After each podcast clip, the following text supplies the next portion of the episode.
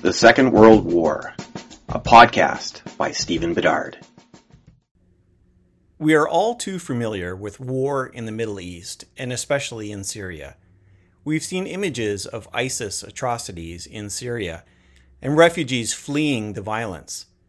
We may personally know Syrian refugees who now live in our communities. Of course, violence in Syria goes back many centuries, and ancient texts describe battles that have taken place in this land. What many people do not realize is that part of the combat of the Second World War also took place in Syria. This is not the first place that we think of when we think of military campaigns of World War II, and yet something did happen here. Before getting into those details, let's take a look at the political situation in Syria at the time of the Second World War. As we saw back in Episode 4, the map of Europe was drastically changed after the First World War. Well, there were changes in Asia as well. Germany and Austria-Hungary's ally, the Ottoman Empire, was also defeated. The Ottoman Empire was the leading Islamic state, and it controlled many of the familiar Muslim countries that we think of today.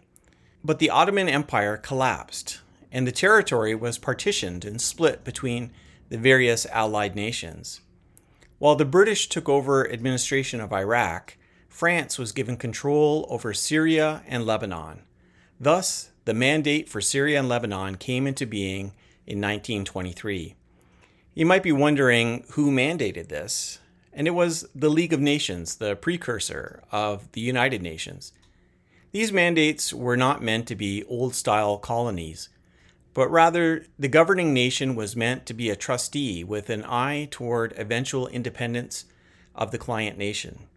It should be mentioned that it was a turbulent relationship and that there was even a Franco-Syrian war in 1920, which the French easily won. Interestingly, the leader of the Syrian forces, King Faisal, was made king of Iraq by the British as a way to shore up their power in that nation. On a side note, the interference of Western powers in the Middle East has just been a mess. But back to Syria. The end of the 1920 conflict left Syria with a pro-French government. This was a good setup at the beginning of the war with the Middle East in allied hands, since the allies were the British and the French. But as we've already seen, France fell early on to the Germans. While there were Free French fighting the Germans, unoccupied France, including the colonies, were ruled by the Vichy government that was subservient to the Germans. This put Syria and Lebanon under the control of a government that had chosen to submit to Hitler.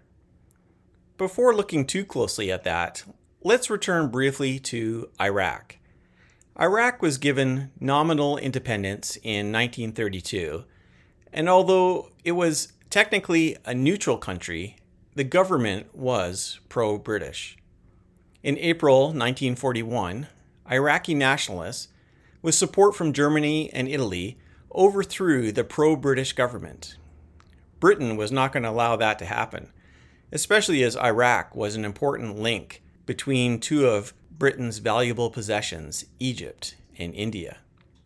And so the British made plans to retake Iraq. The battle for Iraq took place in May 1941. We're not going to go through all the battles of this campaign, but we'll note some relevant facts. The Germans were involved in this conflict, and a Luftwaffe unit was sent there to support the Iraqi nationalists. Not only that, but the Germans and Italians sent quite a bit of military supplies to the Iraqis, and this was mediated through the Vichy government in Syria. You can imagine how this affected the already bad relationship between the British and the Vichy French. The leader of the Iraqi nationalists eventually fled to Italy and then to Germany, where he was recognized by Hitler as the leader of the Iraqi government in exile. While the British were victorious and were able to reinstall a pro-British government, this conflict left the region unsettled. Near the end of May, Admiral Francois Darlin, on behalf of the Vichy government, signed the Paris Protocols that would allow the Germans to use military facilities in Syria. Already, German planes had used Vichy airfields in Syria to hit British targets in Iraq. There was the possibility that these bases might get used against Egypt and other targets in North Africa and elsewhere. The Paris Protocols also proposed a Vichy attack on British oil fields in Iraq. It can be said with confidence that Darlin was not a reluctant cooperator with the Axis. This was something that could not be ignored. Despite the reservations of General Wavell, the commander-in-chief of Middle East Command, Syria and Lebanon had to be taken. This was Operation Exporter. Unfortunately, this would not be a battle primarily against Germans or Italians.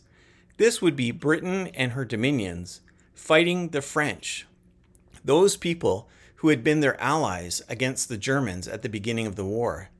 And the Vichy French would not just provide a show of force for the sake of the Germans, but would fight hard against the British. In this campaign, which took place in June and July of 1941, it would be the Royal Australian Air Force against the Vichy French Air Force. It would be British and New Zealand naval forces fighting against French ships and submarines.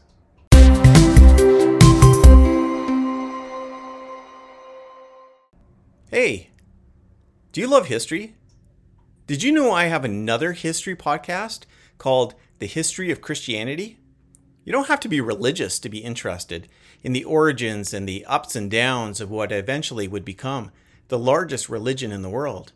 So much of what we take for granted today, from hospitals to universities, was shaped by the church.